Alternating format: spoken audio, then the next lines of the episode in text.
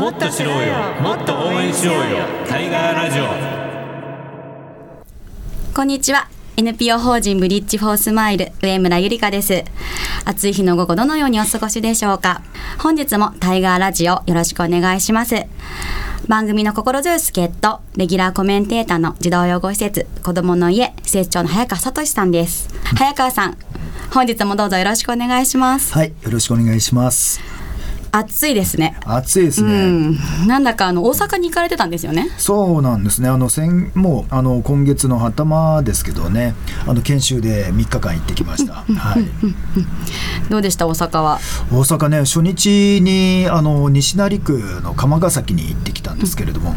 でそこのねあの風景あのテレビとかではね見たことはありますけれども初めて足を踏み入れてでそこでですね子どもの里といったところに行ってきました。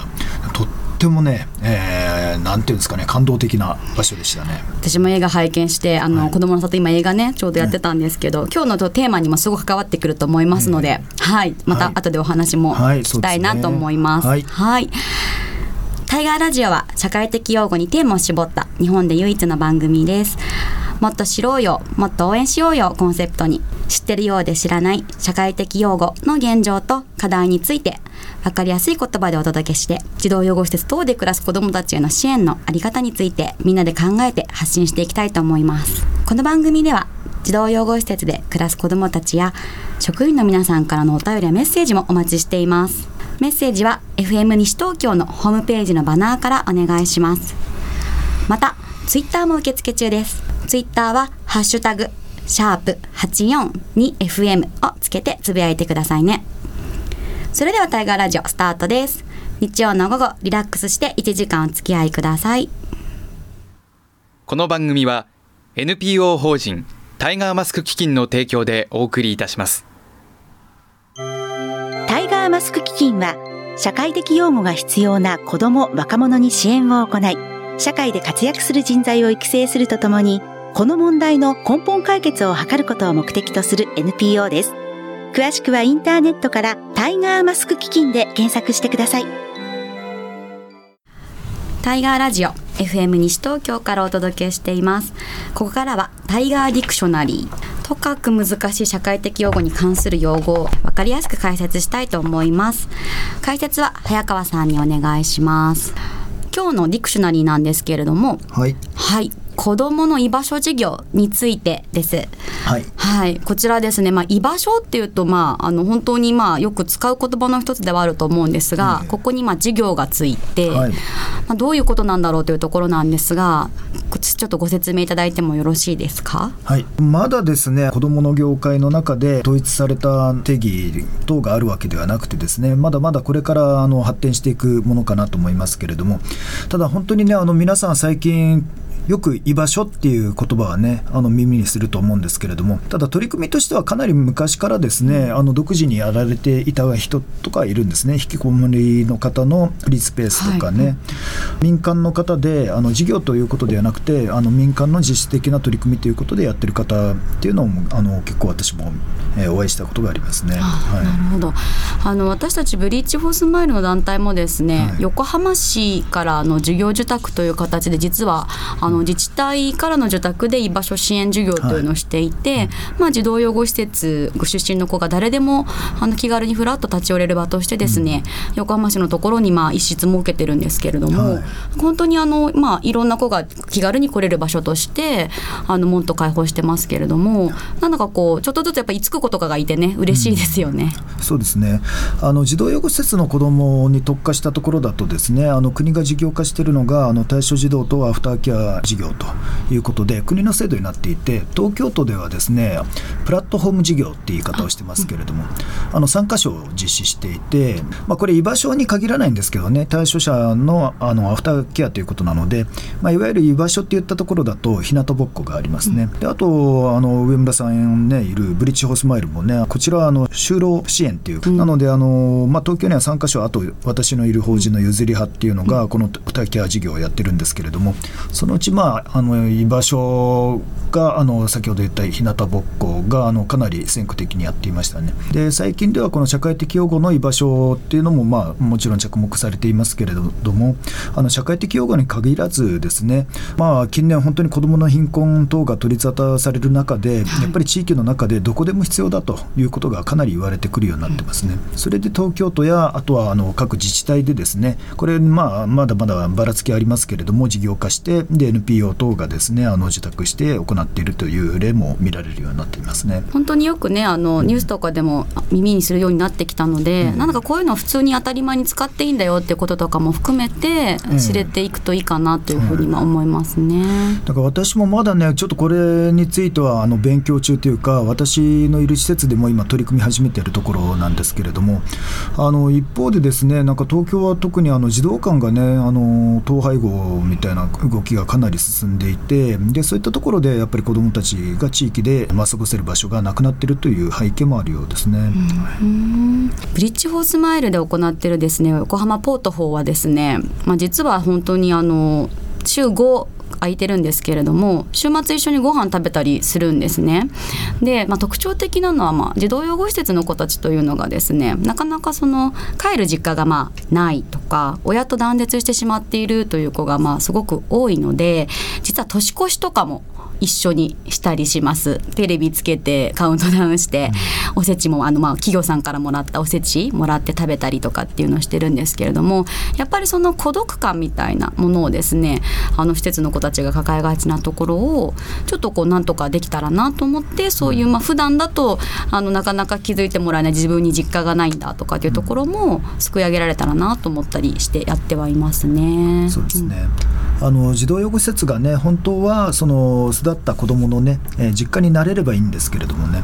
なかなかあの一般に実家ってねあの家を出た後もまあたまに帰ったらね自分の部屋がまだ残っていたりとかあのベッドや机があったりとかねいう場合もありますけれども児童養護施設の子どもの状況というとですねまあ子どもがもう出ていった後はですねすぐにまた新しい子どもが入ってきていて元自分がいた部屋もですねたまに帰っててみるともう新しい子が生活していてで職員もですね新しい子どもたちの世話に追われているとっていうふうになるとですね職員がどんなにいつでも帰っておいでって言ってもですねやっぱり対象者の方でちょっと遠慮してしまうとかね帰ってもなんとなく居場所がないそれこそね。ということであの別の形であの実家機能みたいなものをね作る必要があるなということでまあ日向ぼっこが始まったのはそもそもそういったような意味合いもあったかと思いますが。まあ、そういったところを組んで、えー、今ブリッジホースマイルでもやっていただいているということですね。そうですね。はい、あの一般に開いているものだとその先ほど正常のあの釜ヶ崎のところにある、まあ子供の里さんっていう話が出ましたけれども、あそこすごくその親御さんへのまあケアというか、うん、親御さんをすごくそのまああの受け入れてるようなところがあるなというふうに感じたので、やはりまあ施設の子だとまあ親はいないので、まあ親が来ることって本当にまあないんですけれども。一般に開放している居場所事業だと結構その親御さんとのつながりみたいなものもキーワードなのかなっていうふうに感じましたね。うん、そうですねまあこれから大事なのは、まあ、まず子どもっていうねあのアプローチはどこから始めてもいいと思うんですけれどもまあね言われるように本当にあの子どもは子ども、えー、高齢の方は高齢の方っていうことで分断していくんではなくて地域の中でどんなねあの世代の方も、えー、障害を持っている方でもあの利用できるといったねそういう場所が必要かなと思いますね。そうですね、はい、だから子どもはまあ中心にはいるんだけれども、うん、そこの周りにいる大人だったりとか、まあ、それ以外に抱えているまあ課題だったりとか障害だったりとかっていうものも全部こうまあ網羅的に、うん、あの見えるようななんかそういうような場所になっていくとなんとなくそのまああの生きづらいとかあのしんどいっていうようなところをまあ共有し合えたりとかそこに常にまあいてくれる人がいる安心感みたいなものをもらえたりとかっていうのができるのかなっていうふうに思いましたね。うん、ポイントとしてはねあの日本はあのいろいろ福祉サービスはもちろんあるわけなんですけれどもでこれらはねあのやっぱり困ってる人が自分でねあの申請方式なので自分でそれぞれの役所に行って手続きをするといったことになっていてだそういったサービスを知らなければもちろん使えないし、であるいは本当に困ってる人ってねあの人を頼るっていうこと自体ねえー、もう人に相談するってそれ自体エネルギーのいることなんでねわざわざあの自分で腰を上げて役所の、ね、扉をくぐってといったところまでなかなか結びつかないということがありますよね。まあ、そういった意味であの日常からですねあの本当に地域の中でもっとハードルの低いですね用がなくても集まれるといった場所がある中ででそういう中にあのきちんと専門的な、ね、スタッフもいれば、えー、より良いと思いますけれどもあの必要な時にポロッとこう出てきた話からですね相談に結びつくとかそういった仕掛け仕組みがね今後は本当に必要かなと思いますね。本当ですねやっぱりあの SOS 辛くてもそれを言っていいんだっていうところまでいかないとなかなかやっぱりそこが気づいてもらうことがまずできないので普段からのやはり関わりだったりとか信頼関係顔を知って知ってる仲間同士であるとかっていうところがすごい大事なんですよねっぱり役所ってすごい生きづらいと思うんですよ。やっぱり弱い立場にいる人こそほど。なのでなんだかあの、うん、居場所のその大切さみたいなものっていうのはそういうところにもあるのかなというふうに思いましたね、はい。うん、あの今日はね本当にその辺のお話ゲストのね岸田さんが本当にあのお詳しいと思いますのでぜひいろいろねあのお話をお伺いできればなと思ってます。お願いします、はい、ありがとうございます。タイガーディクショナリーでした。来月はどんなワードでしょう？タイガーラジオ FM 西東京からお届けしています。ここからはタイガーマスクの友のコーナー社会的用語についてさまざまな思いを持って活動されている方々をゲストにお迎えしております今月のゲストは学び塾猫の足跡代表の岸田久也さんです岸田さんよろしくお願いいたしますよろしくお願いしますよろしくお願いします今日は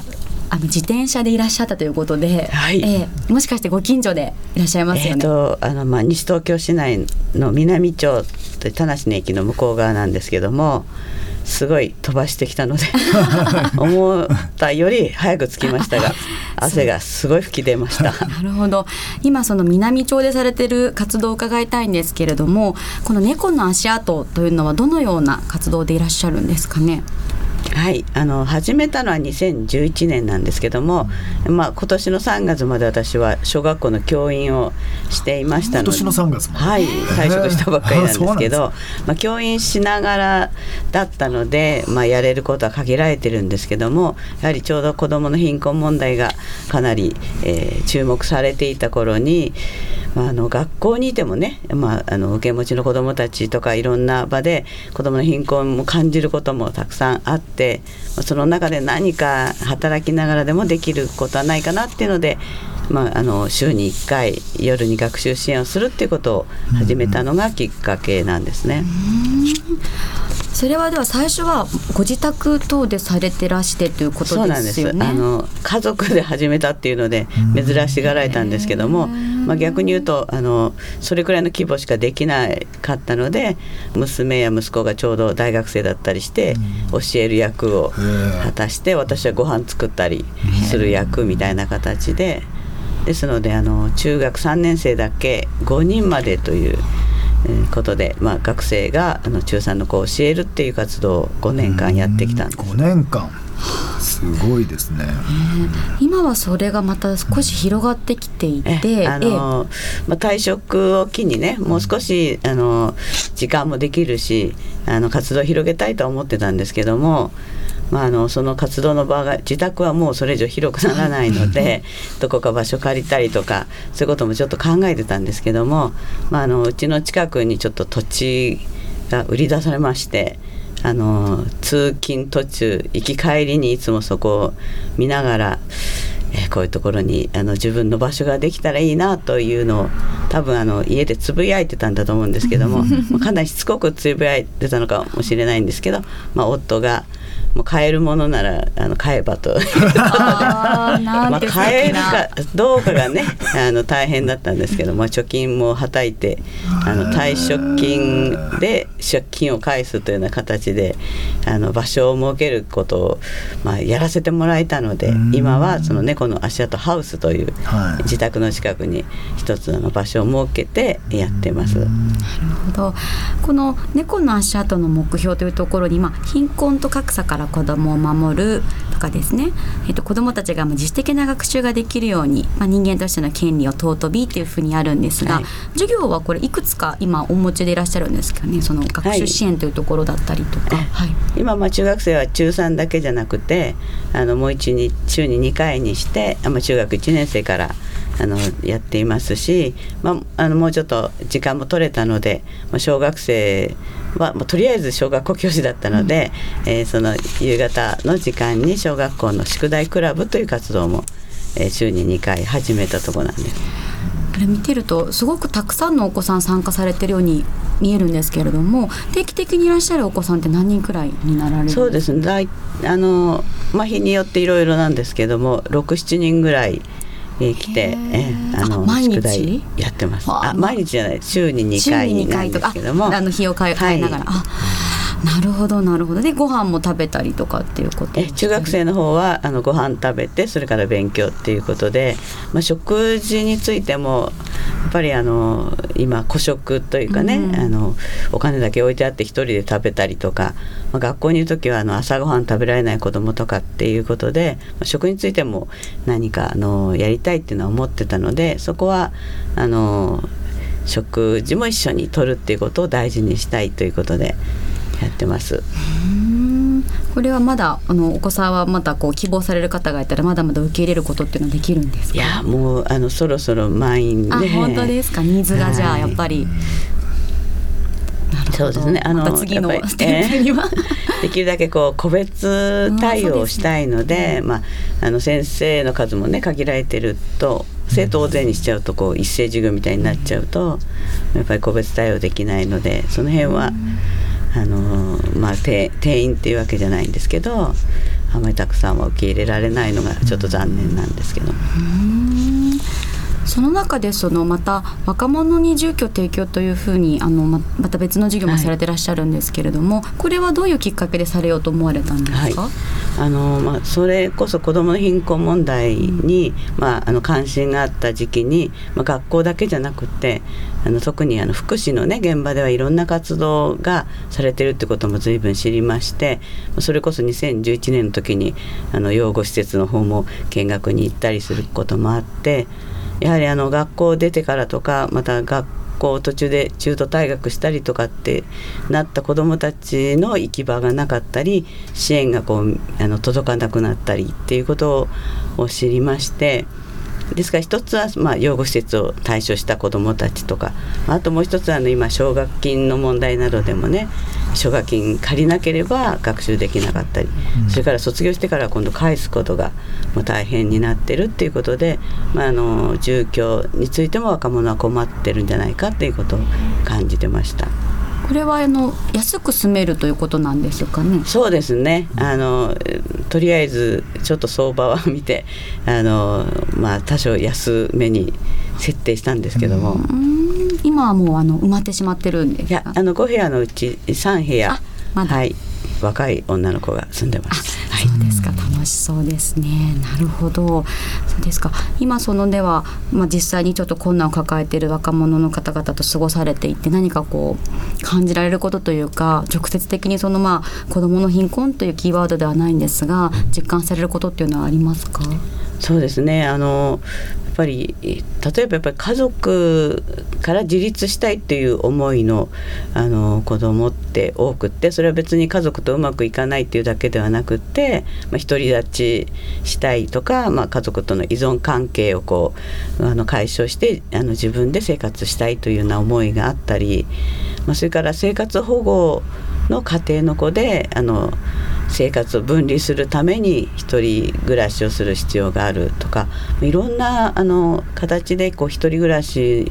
をあのしたいとかしなければならないっていう人が多いんだなってことはあの改めて気がつきましたね。うんじゃあまだ本当にもうね18歳前後の子たちなんですけれどもそういうまあ自立っていう気持ちだったりとかやっぱり家庭との何かこう、まあ、自分なりの課題なりというのを解消したいというふうに思われてる子が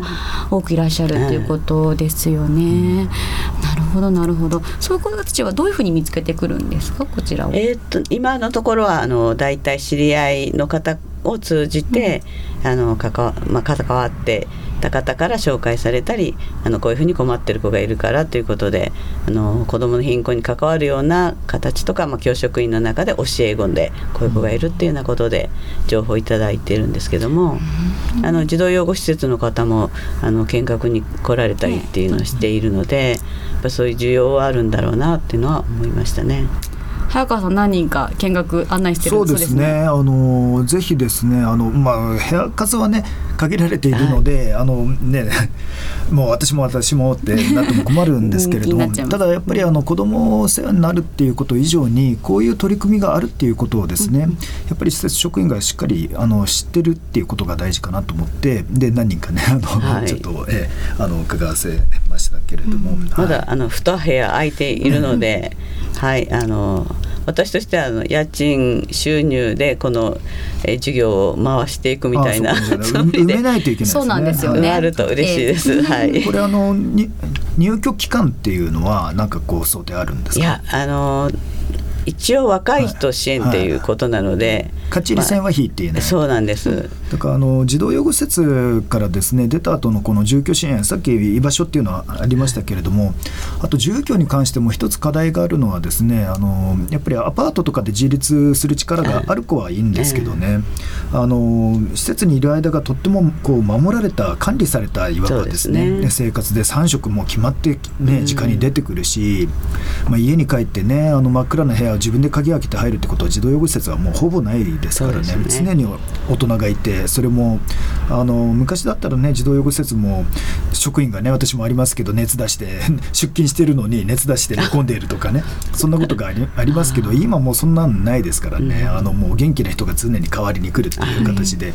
だからイレギュラーな状況が全くない守られた生活からいきなり一人で何にも何でもねやらないといけない生活ってこの激変がかなり酷なんですよね。そうですよね。だからこの間をつないでもらえる、えーステップハウスみたいな役割っていうのが私も非常にあの必要だなと思ってるんですね。でそういったところであの、まあ、一つは自立援助ホームっていうのもあるんですけれども、はいただ自立援助ホーム今度法改正で大学生に関しては22歳までっていう動きになるんですけれども、あのうんそれでもまあ原則20歳までっていうところで、まあ、20歳までのね限られた期間だけ見ていただいてもなかなか難しい場合もあるなっていうところで、そこで私ちょっとステップハウスに注目していてですね。そうですね。あの、うん。やっぱりこう行政が関わっているものっていうのは例えばもう児童養護施設を退所した子に限るとか、やっぱり二十歳までとかっていうふうに、あの必ず条件がついてしまうんですけども、関わる子どもによってもいろんな事情があるっていうことがかえって分かったので、私も何歳までっていうふうにはねあの区切らないで、まあ、その子が本当に自立したいとか自立できるとかっていう時に自然にこう、あの巣立っていければっていうふうな思いはあります。だからきちんとねあの行政制度に乗っかって補助金もらいながらやるっていうとう運営は安定するんですけどね、ただ融通がねおっしゃるようにね効かなくなるっていうかね本当にこの年年齢で区切るって私も本当におかしいなと思うんですけどね。二十、歳誕生日になったらみんなねそんな自活能力がね。ピッて整うのかって言ったらそういうことじゃないんでね、まあ、そういったところで本当に柔軟に、えーやれるっていう強みがあるのかなっていうふうにお話を伺ってても、えー感じましたね。はいで逆にですね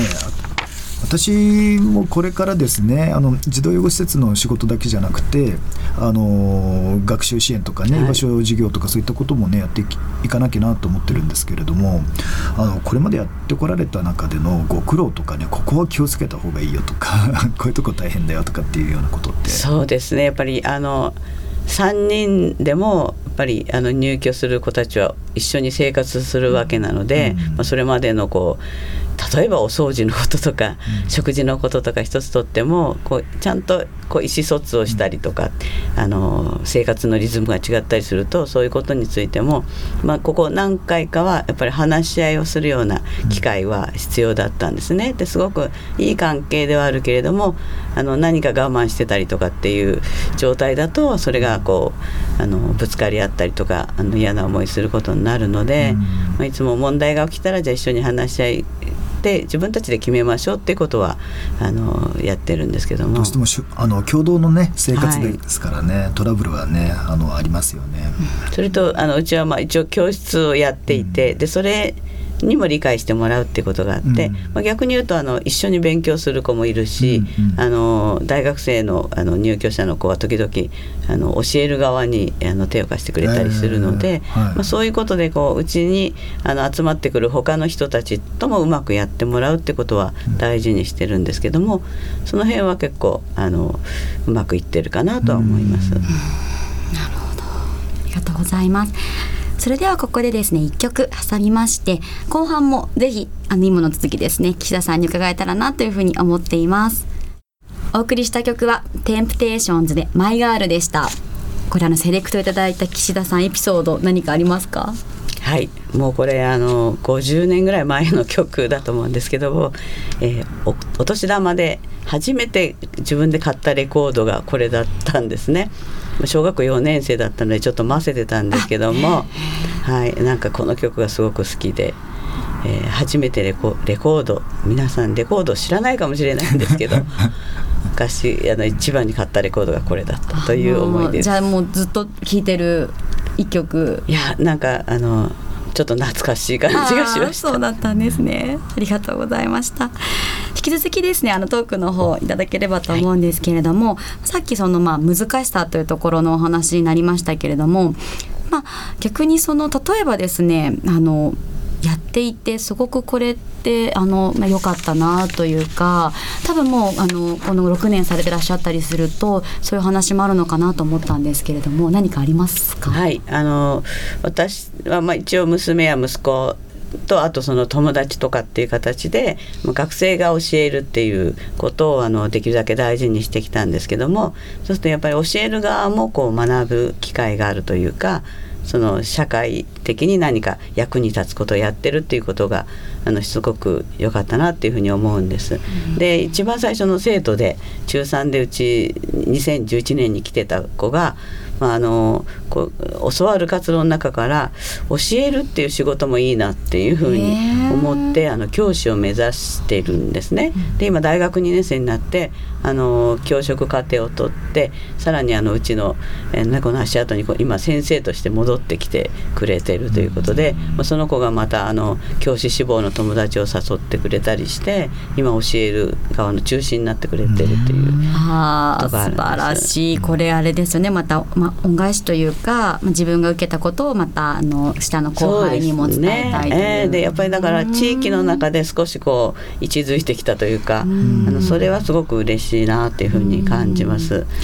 やっぱりあのこういう時にすごく大切なのってロールモデルというか自分も前はここにいて習ってる側だったんだよなんて話ができると、うんあの今すごくそこきあの輝いてる先輩を見てあこういうふうに自分もなれるかなっていうふうに子どもたちも思えると思うんですよね。それはあると思います。でうん結構地域の中学校の話なんかがいまだにこう先生と生徒でできたりして、でなあの部活の話とかあの先生の話なんかでねあの結構盛り上がるのでその点はこう若い者同士みたいなところは羨ましいなっていうふうに感じてますね。うん。何かこう今学んでいる子たちも本当にちょっとでも何かしらの形でまたこう一緒にできたりとかするとすごくいいですよね。はいそうですうん。なるほどなるほど。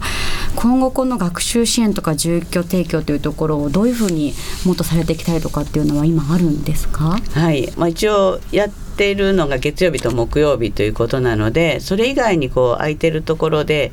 うちの場所を使って何かいろんな企画をしてもらったりとかあの近所の人などにこう場所として提供できたりするといいなっていうのは思ってるんですね。まあ、まだ自分でできる活動って今これがまあ精一杯っていう感じなので今度は逆にそのこの場を利用していろんな企画をしてもらうっていうこともたくさん呼びかけたいなっていうふうには思ってます。で実際にあのお料理を私出しているっていうことでお料理ならお手伝いできるとかっていうことで差し入れをしてくださるあの地域の方が出てきたりとか。からあの野菜とかお米とかっていうのが寄付されたりっていうことで、あの私をまた応援してくれる人たちが現れてきてるっていうのはすごく嬉しいですね。ななるほどこういろんな人がいろいろな関わり方をできる場になっていくってすごくいいですねねれがまたこの猫の足跡事業の方にもすごく還元されたりとかというのがきっとできるようになりますよね。なるほど。なんか子供をねなんか支援しているようででその子供たちをね通じてあの親同士だったり、あるいはあのそのね学生さんとか、はそういったところであのね新たなつながりができてね。そうなんですよね、だからあの本当にね支援するとされるっていう関係ではなくて、うんまあ、一緒に地域でい一緒に生きているっていうことのねねうん。良さ。だから子どもたちからもいろんなエネルエエネルギーをもらえるし、私もあの退職して初めてその、えー入居した子と一緒に例えばハローワークに行くとか、あの役所に行くとかっていうことは実際にはあの教員の立場だとなかなかわからない福祉の現場について勉強させてもらってたり、あこういうことが必要なんだってことをたくさんあの4月からでも学んでいるので、まあそういう意味ではあの先ほどね申請しなければ得られないようなことっていうのも勉強しなければそのそういう支援があることも知らないことになってしまうので、まあ、こう包括的ににいろんなことでこう誰かにつなげることができたり、あこういう場合にはこうこの人がいるよっていうふうにできたらいいなっていうふうなことを感じてます。そうですね。だからそのためには本当にねあの地域の中とりわけねえーそうですけれどもあのつながりが本当に何よりも財産になりますよね、人と人のつながりがね。でも本当にまだ春から始められてもう日がまだ浅いというか まだ夏ですけれどももうどんどん夢が広がりますね。いやもうなんか本当は退職してちょっとゆっくりしたかったんですけど全然。そうですよその隙間がなくて。本当に次が、はい。お休み全くなくもう次のもうこんなに大きなプロジェクトに関わられて、はい。あのすぐにつながるように準備しなくてもよかったかなと。いやーもうなんだかもう決まってたようなところもありますねもしかしたら。ねあの土地を売売り出した時に運命の出会いかなとか思ってしまったのがあるかもしれない。あーとても楽しみです。あのそうでしたか。今ただその中学生のお子さんとかの受け入れとか小学生のお子さんの受け入れというのは今割ともうニーズとしては満たされてきてるというかまだまだ空きがある状況なあの中学生は結構あのいっぱいになってきてしまって、やはりこう個別的に指導したいっていうのもあるのであまりたくさんはあの受け入れられないんですけどもまあ小学生はこう特にあの、えー塾のような形で決まってるわけではないのでふらっと遊びに来てくれればいいし、まあ、あのお休みするのも自由だし時間も早く帰ったりも自由ってことなので、まあ、そういう意味ではこうなんかちょっとした時にふらっと来てくれくれるような場としてはいいくらでも今歓迎しています。そうなると今度担い手のそのボランティアさんとか大学生さんの方が必要になってくる形そうなんですよね。一番今はあの大学生をね、教えてほしいっていうのがあるんですけど、学生は忙しかったり、まあ、就活が始まるとか卒業しちゃうとかっていうことで、まあ、長くできないので今ちょっと大学生の教えてくれる人を募集してるんですけども。なるほどなるほど。市内のね人だとこうあのこういう時間帯夕方に来られるんですけど大学が遠いとか家が遠い人はなかなか大変なので、担い手が増えればねまた受け入れる子どもの数というのも変わってくるかもしれないですもんね。あなるほど。では大学生の方を、まあ、学習支援をなるべく長くしてくださる方を募集されてらっしゃる。一応ね学生にはちょっとお礼も出しているので半分バイトぐらいの。半分ボランティア半分バイトでっていうことではい。うん。まあ、大学生もねあのせめて交通費出してもらえたらいけるんだけどそうですよね。うん。あとあのご飯もついてますから、これは大きいと思います。そうですか。それだけ伺うとなんだかとっても素晴らしいボランティアというかもうなんかたくさんいそうですね。あのもっとこうそうなんですよね、うん。だからやっぱりあの情報を発信しないとなかなかわからないので。関心のある学生さんなんかは見学とかっていうのは大丈夫そうですね。あのき見見に来ていただければ。じゃあラジオ聞いてるね大学生の皆さんも一旦どんなところかなっていうことで岸田さんにお会いしにぜひぜひ。ね行っていただいたら。で私もあの大学生関わることがあるんで私もです。あとちょっとねずつあの広めたいと思います。うん。西東京はね大学もいろいろありますからね。ええ皆さん来てほしいですよね。なるほど。これは今では、えー大学生の方の募集とあと入居者の方というのはまだこれ空きが先あるあるとおっしゃってましたけれども。あと2部屋今空いているのでまあ、結構見学とか見えることはあるんですけどもまだとりあえず空いているのでもしあの住む場所に困っているとかまあ、あまり家賃が高いと無理だけどもっていうことで、まあ、私のやってることのこう理解支援っていうか理解がねしていただける方なら、ぜひということで募集してます。ね聞いてらっしゃる方でああの子もしかしたらいいかもしれないってピンときてるくださった方いたらはいいいですよね。正直私もねあの来年お願いしたいなっていう子がいたりとかするんだけど 来年までは開けておけないですよね。そうなんですよね。あのそれこそね誕生日が来たらあの出なくちゃならないとかっていう方がいたりして、なるほど。これはどういうふうにあのアクセスというかですねもし募集とかにちょっとこう反応があった時にどこに行けばわかるんですかね？ホームページとかっていうのがありますか？うちはホームページないんですけどもあの市の夢コラボという、えー市民とこうつないでいる、えーところがありますのでそこのホームページにはうちの情報がいつもアップされていますので。えそこを通じてが一番わかるですかね。ただあの来てもらうのが一番いいかもしれないのでもしお近くの方はぜひもう直あの来てく接あださい。直接ではもう猫の足跡ハウスさんにそう足を一度ね見てはいもらったらうん。いいと思います。りました。ありがとうございます。本当にもうまだこの春から夏の流れだけでもすごくこの先のあのもう展開が見えてくるというかすごくこうもっともっと大きくなっていくんだろうなっていうふうに感じました。とても楽しみにしてます、これからもよろしくお願いしであのます夏休みは今特別企画で夏休みバージョンの勉強会を今ああの計画していなるほどるんです。そうなんですね、はい。あ夏休みは特別そう初めての夏休みですもんね。そうなんです。るほど。どういうことされるんのですか？東京土建さんがあの、えー工作教室をやっていただけることになってこれはあの小学生でもできる形で大工さんが来て指導もしてくれて材料も全部あの持ってきていただけるので、夏休みの宿題なんかにすごくいいかなっていうふうに思いますし知ってる理科の先生が理科教室ということで楽しい科学遊びみたいなことで特別な授業をしていただけるし。まそれぞれあの大学生も得意なあの内容でえ考えているあの講座をやるっていうことであのこちらも夢コラボから情報が分かりますし田無公民館などでチラシも置いてますので自由研究対策にそうもってこいいですねこれ。んです。多ここから広がりますね。はい。これは申し込み制なのであ。よかったらはいぜひ申し込み制だそうで。す。わかりました。ありがとうございました。本日のゲストは学び塾猫の足跡ハウス代表の岸田久恵さんにお越しいただきました。どうもありがとうございました。以上、タイガーマスクの友のコーナーでした。タイガーマスク基金で支援した子どもたちの声を紹介します。早川さん、1枚目お願いします。はい、えー進学サポーターの方へ進学をご支援いただきありがとうございます私は現在通訳を目指して韓国語を勉強しています大学生活が始まって1ヶ月ですが今は主に基礎的な韓国語と、えー韓国史概論韓国文化概論を勉強しています。大学の授業にはまだ慣れず特に歴史は覚えることが多くてかなり苦戦しています。ですがずっと学びたかったことなので、えー毎日楽しく大学に通っています、えーこれも皆様のサポートのおかげだと心から思っております。本当にありがとうございます。必ず夢を叶えます。力強いお言葉ですねなるほど、ありがとうございます。もう一つ来ているので私が読みますね。はい。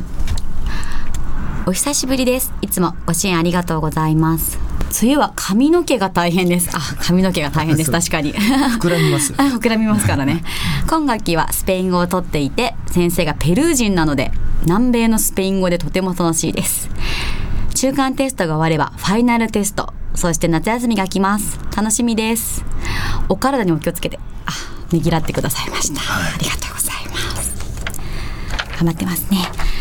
タイガーマスク基金では児童養護施設を出て4年生大学に進学した子どもたちを応援する進学サポータシステムを作っています。関心ある方はタイガーマスク基金のホームページでチェックしてみてください。タイガーマスク基金は社会的養護が必要な子ども若者に支援を行い社会で活躍する人材を育成するとともにこの問題の根本解決を図ることを目的とする NPO です。詳しくはインターネットからタイガーマスク基金で検索してください。タイガーラジオそろそろお別れの時間となりました。ありがとうございました。今日ですねちょっと一つだけあのお話ししたいのは来月からすだちプロジェクトというのがブリッジホースマイル始まりまして施設の高校3年生が半年間かけて独り立ちのためのまあ準備のセミナーを受けるんですけれども生活必需品をちょっと募集してますのでぜひあのホームページからご覧いただければというふうに思います。はいはい、えーお疲れ様でした。あの今日のね本当に、えー猫の足跡ハウスのお話ねとっても興味深かったんですけれども、あの冒頭お話ししたね、えー子供の里のことを改めて思い出しましたね。あの皆さんあの里に来たらええやん。えーブリッジの方もね見に行ったということですけれども、見まし見に行きましした、あのスタッフとサポーターと行ったんですけど、ええ。全員号泣で、やっぱ子供支援してるとあれはかなりグッときますいね。やー来ますね。もう特に最後のところなんかはね本当泣けますよね。あの本当に18歳でまあその里を出る子の姿を見て、まゆみちゃんの姿見てあああいう風に施設の子もやっぱり寂しい思い抱えてあのどこかこうまあ前向きになりつつもでもやっぱり寂しいみたいなところをないまぜになりながら施設で施設を対処するのかなという風になんかこうちょっと実感できましたね。うんまあ、残念ながら東京の、ね、上映はあの今月半ばで、ね、終わってしまったんですけれども、えーまた各地で上映されるかもしれませんしあとね自主上映会なんかをねあの企画するのもあありかなと思ってますね。いいですね。はいはい、いいと思います、はいありがとうございます。この番組ではリスナーの皆さんからのメッセージをお待ちしています。FM 西東京のホームページからリクエストメッセージのバナーをクリックして必要事項を入力して送信してください。E メールをご利用の方はメールアドレス egao 数字で842 at west- 東京 .co.jp です。番組の Facebook ページもありますので、ぜひいいねしてみてくださいね。これまでの放送は番組ホームページからポッドキャストでお聞きになることができます。それでは、大河ラジオ。ここまでのお相手は NPO 法人ブリッジフォースマイル上村ゆりかと児童養護施設子どもの家設長の早川聡でした。次回の放送は8月28日日曜日午後2時からです。次回もどうぞお楽しみに。もっと知ろうよもっと応援しようよタイガーラジオこの番組は NPO 法人タイガーマスク基金の提供でお送りいたしました